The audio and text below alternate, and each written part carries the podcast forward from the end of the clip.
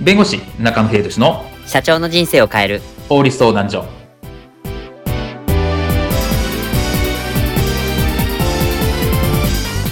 こんにちは弁護士の中野英寿ですこんにちはアシスタントの堀内隆ですこの番組は IT 専門の弁護士中野秀俊がこれはすぐに使える法律主に企業法務の知識を分かりやすくそしてちょっとコミカルにお伝えする番組ですよろしくお願いいたします今回のテーマはどっちマスク着用を拒否した従業員を解雇これは有効か無効か判決の行方はです清掃員の社員がマスク着用を拒否したという理由に解雇されてしまいましたその社員の方は解雇は不当だということで訴えましてその判決が下されましたさてこの判決はいかに今回はマスク着用によるこの解雇はまあ有効だったのか無効だったのかについてお話を伺いたいと思いますではマスク着用についてこういったシーンはありませんでしょうかおい最近社内でインフルエンザが流行ってるらしいなそそうですねなんだ堀高お前もかすいませんんでですがあの僕はインフルじゃないんで安心してくださいなんかやべえな。よし。じゃあ今日から2週間マスク着用必須とする。着用しなかったやつはクビだ。えうんまた急になんてことを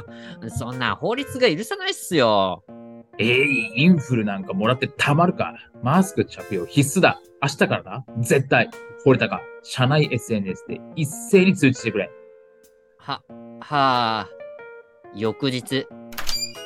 堀高さん、おはようございます。おはようございますあ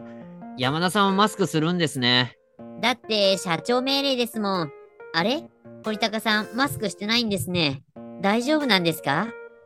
平気平気いや、あの、社長命令が、あ、社長命令がなんだあのアドレナリン逆噴射野郎誰かアドレナリン逆噴射やろうだってギゲ社社長お前マスクもせんでいい度胸だな。そんなお前にはスペアを用意してやったぜ。感謝しろ。じ実は優しいこれがスペアだ。グオな、これはなんすか宇宙服じゃないっすかお前はこれから宇宙服を着て仕事しろうわー今日のテーマと何にも関係ないじゃん今回のテーマは、どっちマスク着用を拒否した従業員を解雇。これは有効か無効か、判決の行方や、です。はい。これについてお話を伺いたいと思います。で、えっと、マスク着用の指示を拒否したことで、なんと解雇があったということらしいんですけど、具体的にどういったことだったんでしょうかそうですね。これマンションの管理組合、はいね、の会社、か管理をする会社ですね。マンションの管理をする会社の、まあ、従業員の方うんうんうんうんだったんですけど、うんまあその男性がその従業員の方がマスクを着用せずにですね、まあ勤務をしていましたとはい。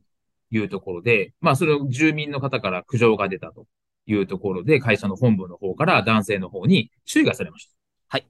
で、あとマンションの、まあ、清掃員の方にですね、人と会わないので清掃員の方に配置転換を打診したりとかもしたんですけれども、うんまあ、男性はマスクもするの嫌だと、配置転換も嫌だと言って拒否をしましたとはいはいはい。いうところで、なので会社としてはそのか業務命令、マスクを着用してくださいっていうことを従わなかったというところで解雇をしました。へですが、まあ、その男性従業員はそれを不服として、まあ、裁判をしたと、解雇無効だという形で裁判をしたという話になります。はい。これで、はい。はい。判決はどうだったんでしょうかそうですね。結論としては、この解雇は無効というふうな判決を出しましたというところなんですね。解雇は無効。はい。というところですと。で、まあ、裁判所がまあ認定した事実によると、はい。まあ、このマスクが、この男性従業員がマスクをしなかったうんことによる苦情っていうのは、まあ、一件だけでしたと。はいっていうところとか、うんあとはその、この彼方がマスクをしなかったからという形で、契約を解除された、マンションの管理組合の方と、はいえーか契約を解除されたみたいな実害がなかった。うんうんうんうんうんうそん。して、マスク不着手、えーマスクをしなかったことに対して、会社が、まあ、指導してきたっうんうんうていん。う実績がないああ。というところなんですね。まあ、実際に戒告注意をしたりとか、まあ、言及をしたりとかっていう処分のした実績がないよね、というところで、解雇は無効だというふうにしたということです。なるほど。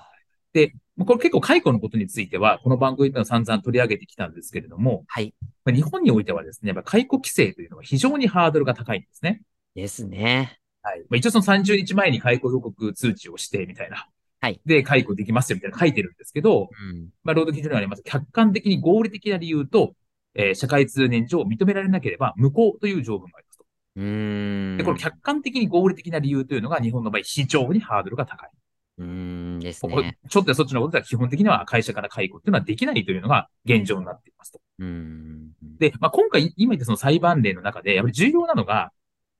やっぱその、不着用、マスクを不着用にしたことに対して、会社側がその対応、まあ、処分をするとか、はい。したことが一度もなかったっていうのは一つポイントかなと思ってます。